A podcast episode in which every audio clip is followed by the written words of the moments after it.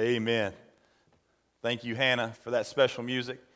And, you know, I, I thank the Lord uh, for being the pastor of Briensburg Baptist Church and uh, for, for being able to lead a group of people who are so missions minded and so ministry minded and servant hearted.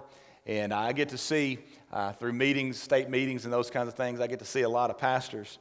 And they're always amazed that uh, Briensburg's name is on every list, or top giving and, and Lottie Moon, top giving and Annie Armstrong giving, top giving, uh, and things like uh, the, the OCC shoe boxes, uh, in, your cooperative program giving, in your missions going.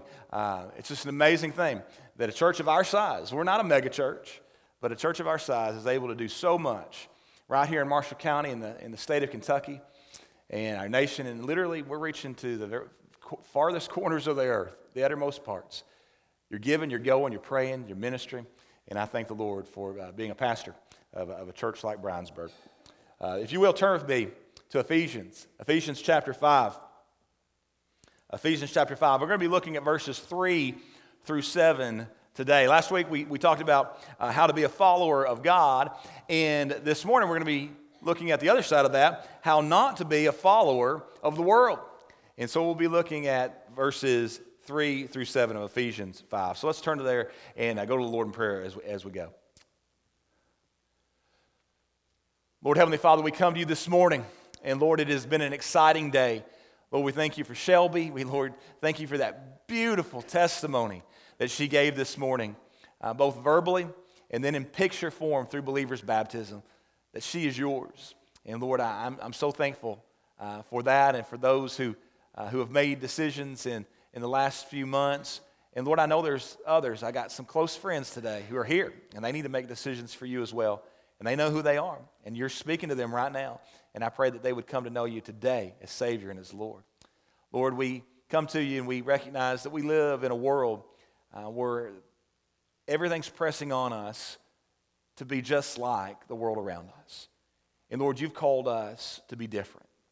And so, Lord, I pray that we would see here how Paul shows us very specifically how we can be radically different than the world that we live in and how we can truly be that witness to those around us. Lord, I know I'm a very weak vessel.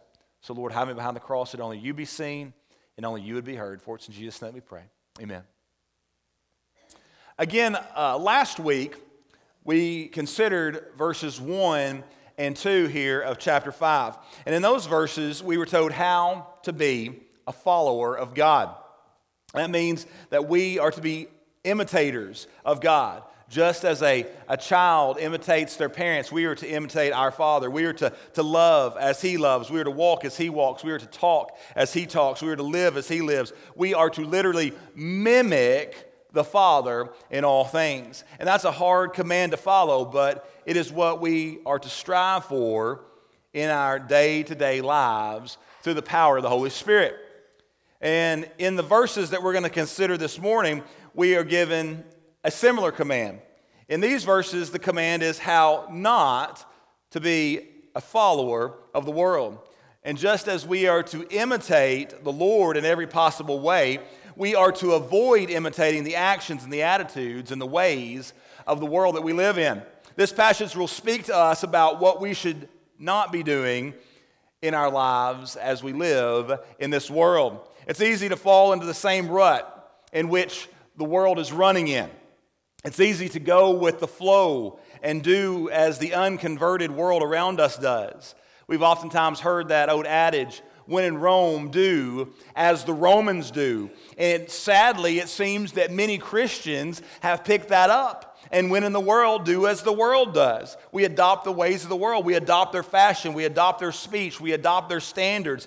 We adopt their entertainment. We adopt nearly everything else that the world around us is doing. And all the while, the, world te- the Lord is telling us that we are to be different from them in every way. We're not to be similar. We're not to be just a little different. We're to be radically different. We're to be transformed. We're to be a new creature. And here is what the Lord says in 2 Corinthians 6 7. Wherefore, come out from among them, and be ye separate, saith the Lord, and touch not the unclean thing, and I will receive you. And so, if we are going to emulate anyone, let it be the Lord. If we are looking for an example to follow, let it be the Lord God Almighty. And so, church, with that in mind, let's stand this morning and spend some time looking at these verses in Ephesians chapter 5, beginning together here in verse 3. But fornication and all uncleanness and or covetousness, let it not be once named among you as becometh saints, neither filthiness, nor foolish talking, nor jesting, which are not convenient, but rather giving of thanks. For this ye know that no whoremonger, nor unclean person, nor covetous man who is an idolater hath any inheritance in the kingdom of Christ and of God. Let no man deceive you with vain words, for because of these things cometh the wrath of God upon the children of disobedience. Be not ye therefore partakers with them. You may be seated. How not to be a follower of the world. In verses 3 and 4, we see there are actions that we must avoid. In these two verses, at least six different sins are named. These sins are to be avoided by the people of God. These sins marked the world in that day, and sadly, they still mark the world of our day. Sin and sinners never change, they merely continue down that same old path of depravity. They do as they are led by the spirit of this world, the flesh, and the devil. Ephesians chapter 2, verses 1 through 3, you might remember he said, And you hath he quickened who were dead in trespasses and sins, wherein in time past you walked according to the course of this world according to the prince of the power of the air, the spirit that now worketh in the children of disobedience, among whom also we all had our conversation in times past in the lust of our flesh fulfilling the desires of the flesh and of the mind, and were by nature the children of wrath, even as others. The world does, does what it does because it knows no other way, and because it is incapable of changing itself, even if it wanted to, which it doesn't, because outside of the Spirit's leading, none of us would change.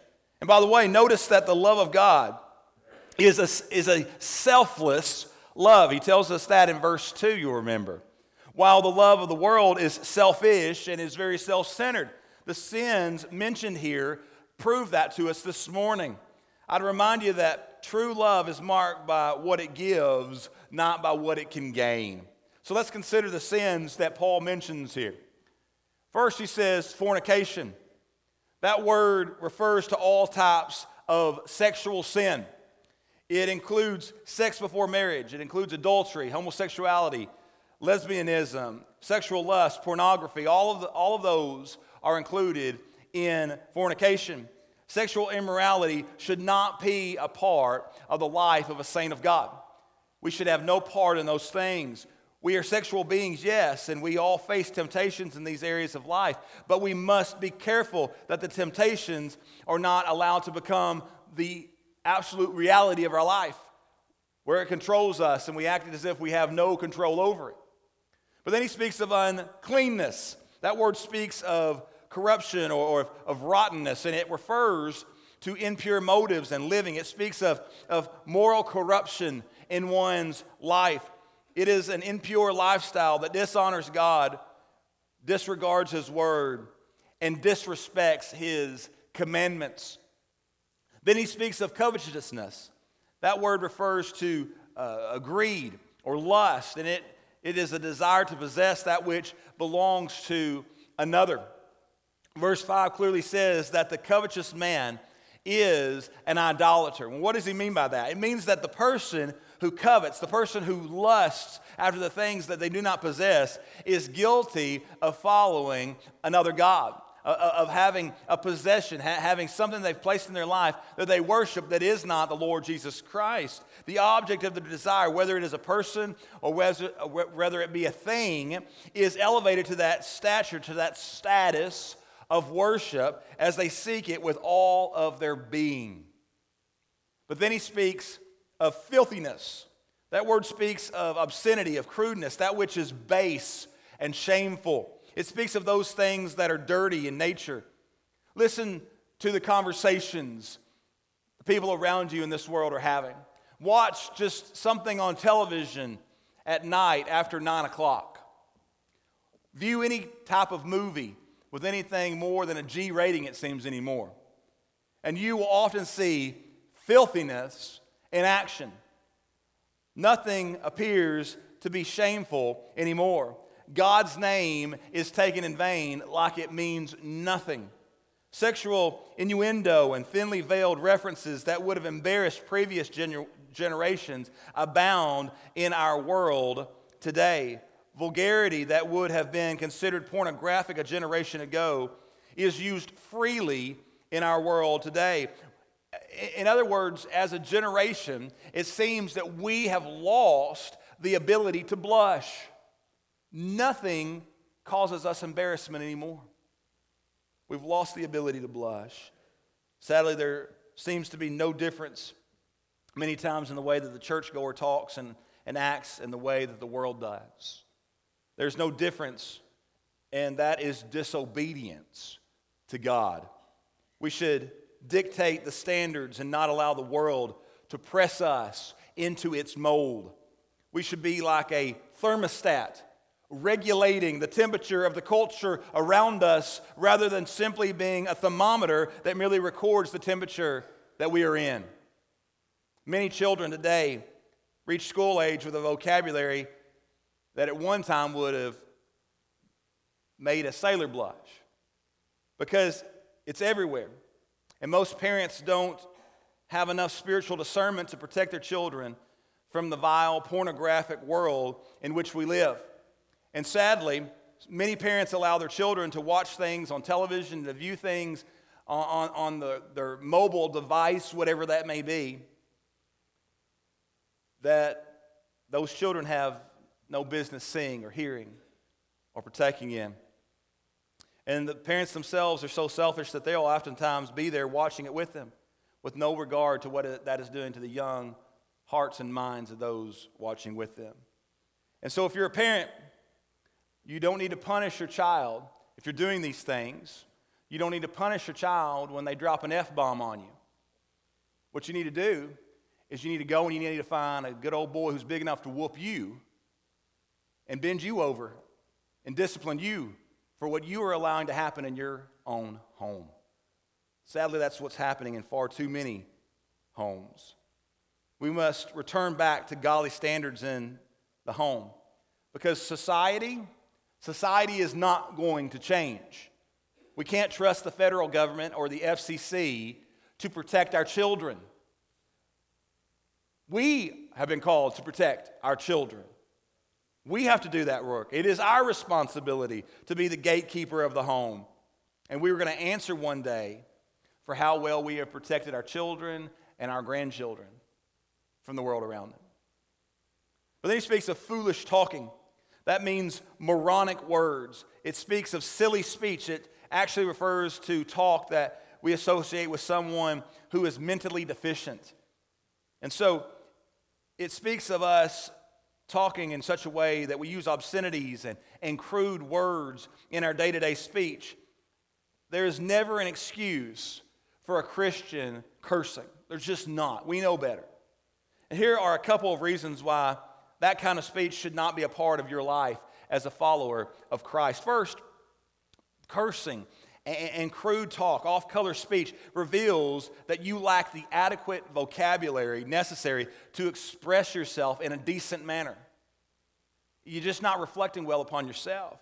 When you use words that are crude or off color or obscene, you are dishonoring the Lord Jesus Christ. It makes you look like a moron when you act like that, when you talk like that. And so don't do it. Refrain from it, Paul says. And then he speaks of, of, of jesting. This word refers to speech that falls into the same realm as foolish talk, but this word carries the idea of, of turning, turning the meaning. And so it speaks of the kind of wit or talk that ta- takes everything that is said or done, no matter how innocent that it may have been when it was said or done, and it turns it into something obscene and suggestive.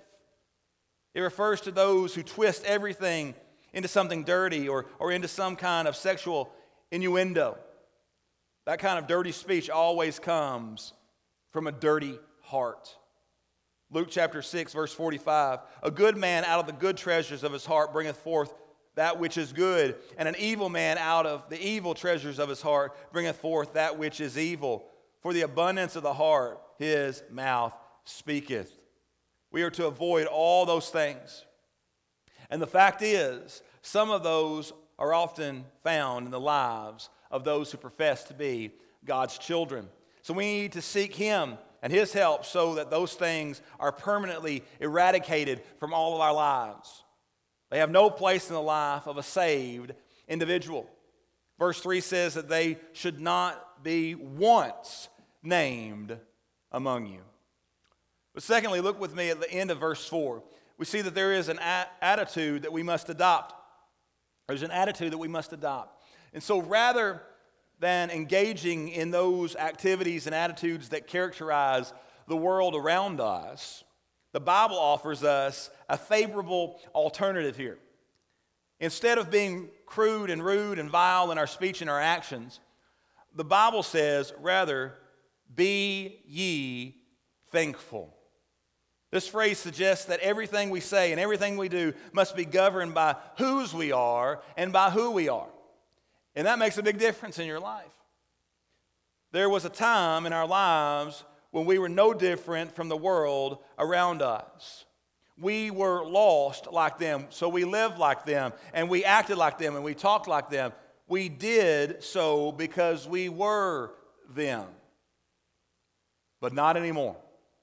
When Jesus saved us by his grace, he transformed us by his power through the new birth into what he refers to as a new creature. We are completely different. When the Lord saved us, he delivered us from the bondage of that old life. And now we do not have to live like the world around us. We can be different. We have the power to be different. We do not have to act like, talk like, walk like, or be like them anymore. We have the capacity through Christ to live the new life that glorifies and honors our Heavenly Father.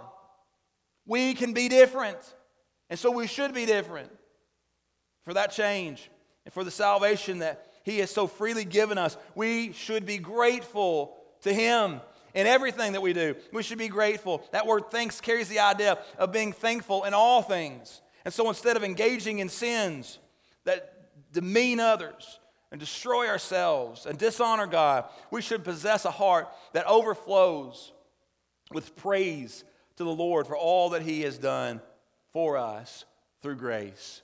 And here's what the Lord desires from us Hebrews chapter 13, verse 5. By Him, therefore, let us offer the sacrifice of praise to God continually. That is the fruit of our lips, giving thanks to his name.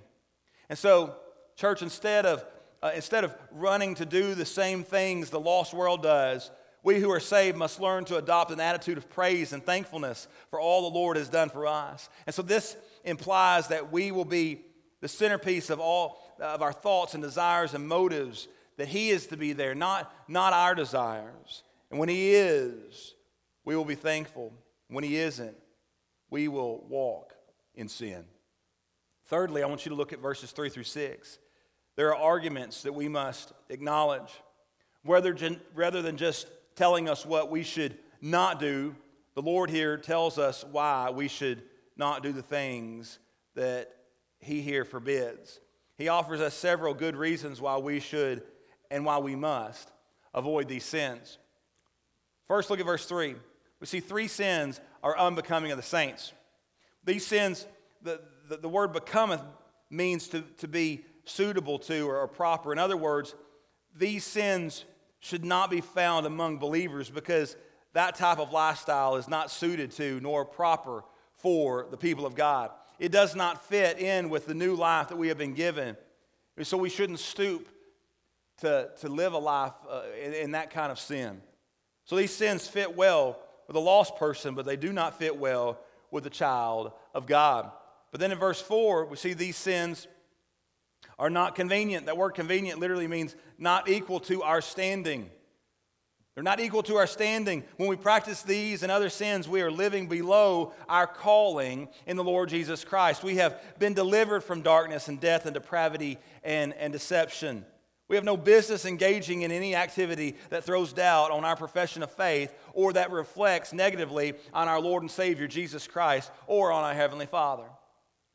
But these sins, also in verse 5, these sins reveal a wicked heart. These verses make it clear that anyone who practices a lifestyle that is characterized by these sins is not saved, no matter what they may profess. Because no born again believer can live in that lifestyle, in an unrepentant lifestyle with those sins, and be saved. They just couldn't do it.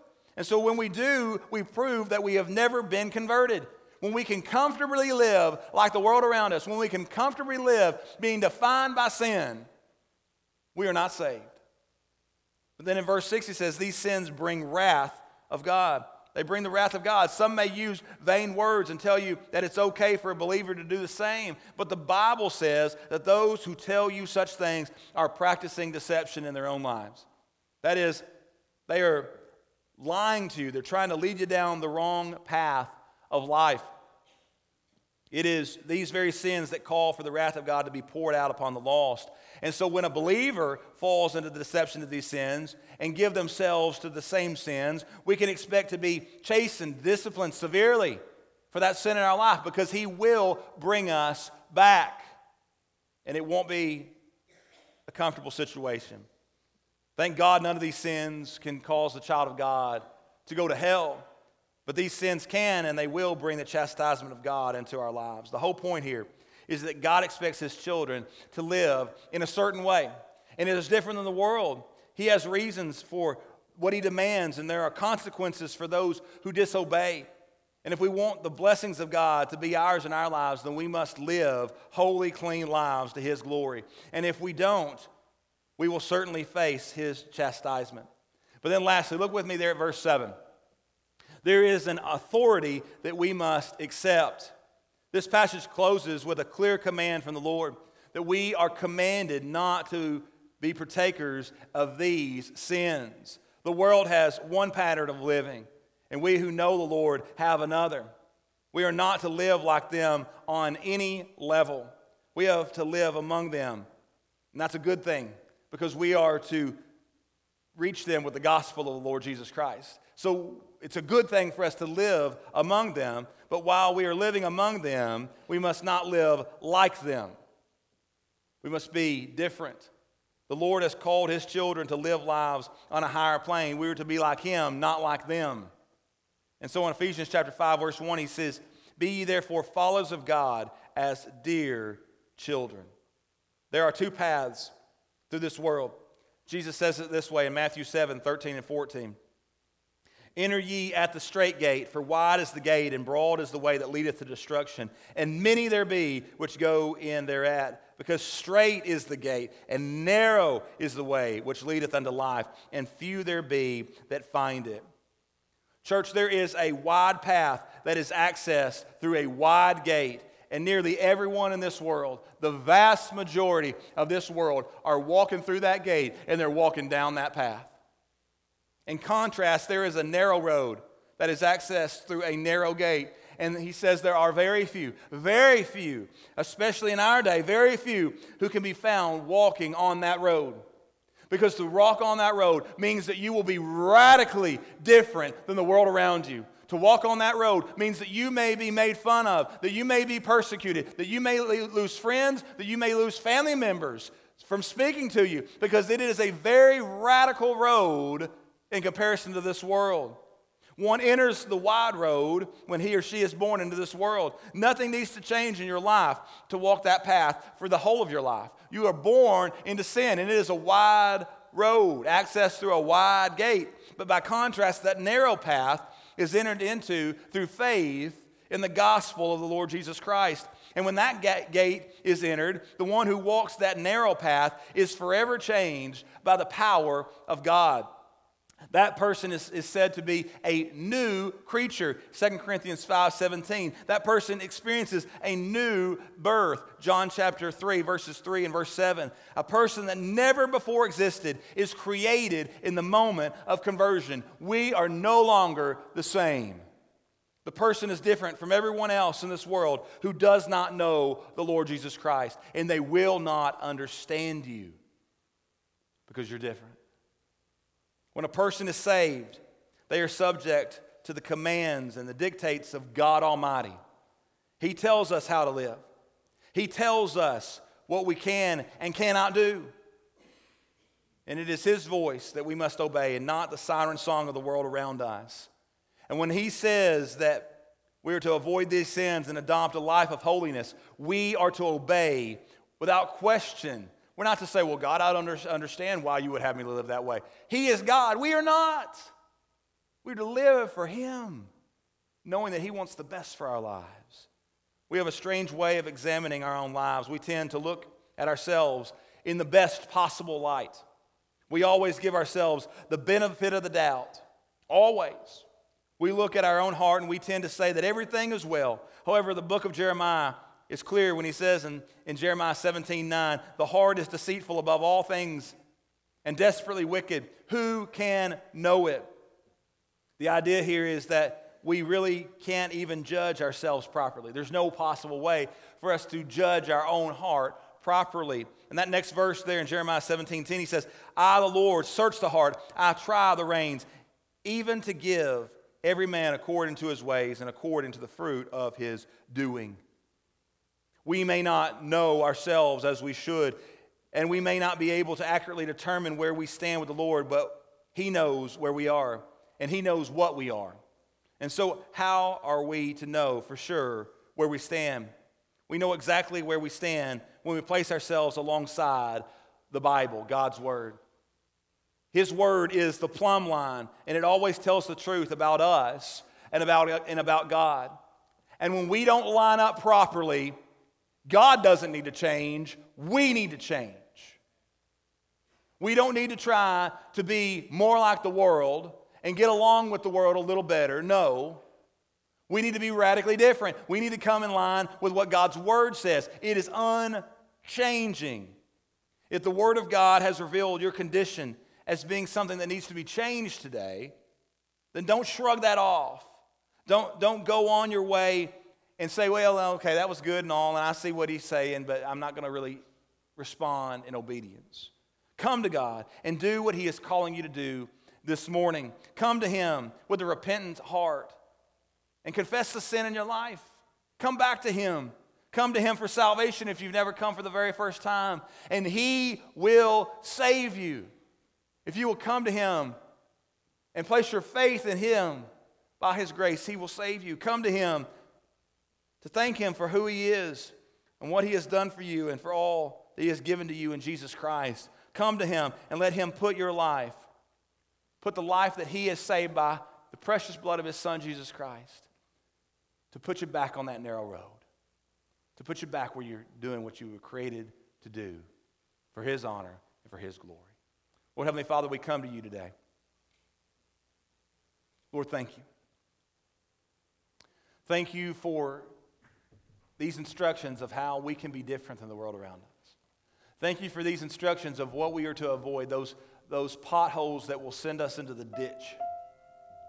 Lord, I pray that my friends who are here today and they're lost, I pray they've listened.